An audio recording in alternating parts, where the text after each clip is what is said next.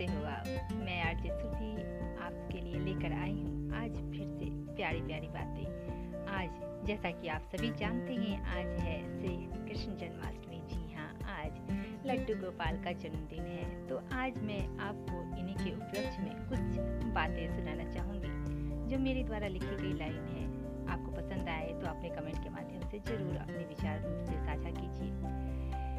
गोकुल में है जिनकी धाक गोकुल में है जिनकी धाक मथुरा के है वो लाल। गोकुल में है जिनकी धाक मथुरा के है वो लाल। जिनकी बांसुरी की धुन पे झूमे सारा संसार। जिनकी बांसुरी की धुन पे झूमे सारा संसार। ऐसे मनोहर है हमारे लड्डू गोपाल। जिनके मन में बसे राधा बसी। जिनके मन में बसे राधा बसी। गोकुल की गोपियाँ भी हैं जिनकी सखी। गाय को चराने जाते सुबह शाम। गाय को चराने जाते सुबह शाम। चुपके से माखन खा, मंद मंद मुस्काते छोटे घनश्याम। चुपके से माखन खा, मंद मंद मुस्काते छोटे घनश्याम। गोकुल में है जिनकी धाक। जी हाँ मथुरा के है वो लाल। जिनकी बांसुरी की धुन पे झूमे सारा संसार। ऐसे मनोहर है हमारे लड्डू गोपाल। यशोदा माँ के आँखों के तारे, यशोदा माँ के आँखों के तारे लगते जग में सबको प्यारे।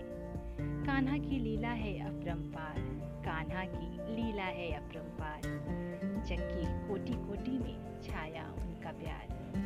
उनके ज्ञान से विभूत हुआ अर्जुन बार बार उनके ज्ञान से विभूत हुआ अर्जुन बार बार जग को सही और गलत से अवगत कराने के लिए श्री कृष्ण ने बताया ये गीता का सार। जग को सही और गलत से अवगत कराने के लिए श्री कृष्ण ने बताया ये गीता का सार। ऐसे प्यारे श्री कृष्ण को कोटि कोटि हमारा प्रणाम। ऐसे प्यारे श्री कृष्ण को कोटि कोटि हमारा प्रणाम। गोकुल में है जिनकी धाम मथुरा के है बोलाल जिनकी बांसुरी की धुन पे झूमे सारा संसार। ऐसे मनोहर है हमारे लड्डू गोपाल। जी हाँ ऐसी कुछ लीला ऐसी कुछ बखान है हमारे लड्डू गोपाल की। युगों युगों से उनकी पूजा होती आ रही है, उनकी किस्से कहानी हम तो सुनते ही हैं। और यकीनन, हम कैसी भी मनोदशा में हो, जब नाम आता है श्री कृष्ण घनश्याम लड्डू गोपाल का तो यकीनन हमारा मन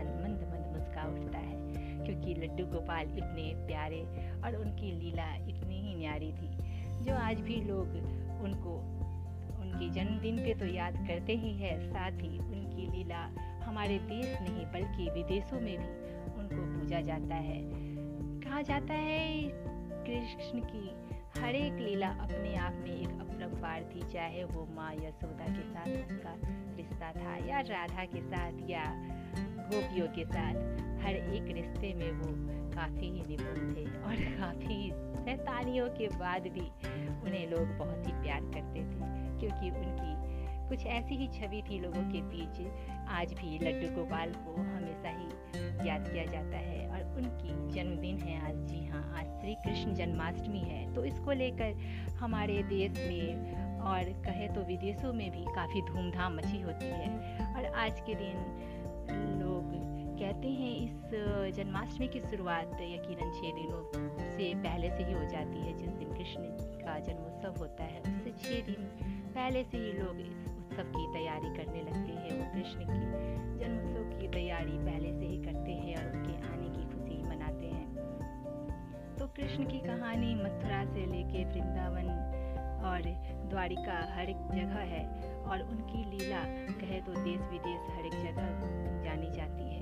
श्री कृष्ण की गोपियों के साथ जो आप कहो उनको कहते हैं। ये कृष्ण छैल, छबीले, रास लीले उनकी इस तरह की भी कुछ अलग छवि है। लेकिन जो भी है छवि, उन्हें मनोहर और मधुर, काफ़ी ही मनमोहक का माना जाता है। और कृष्ण और राधा की कहानी का तो क्या ही कहना।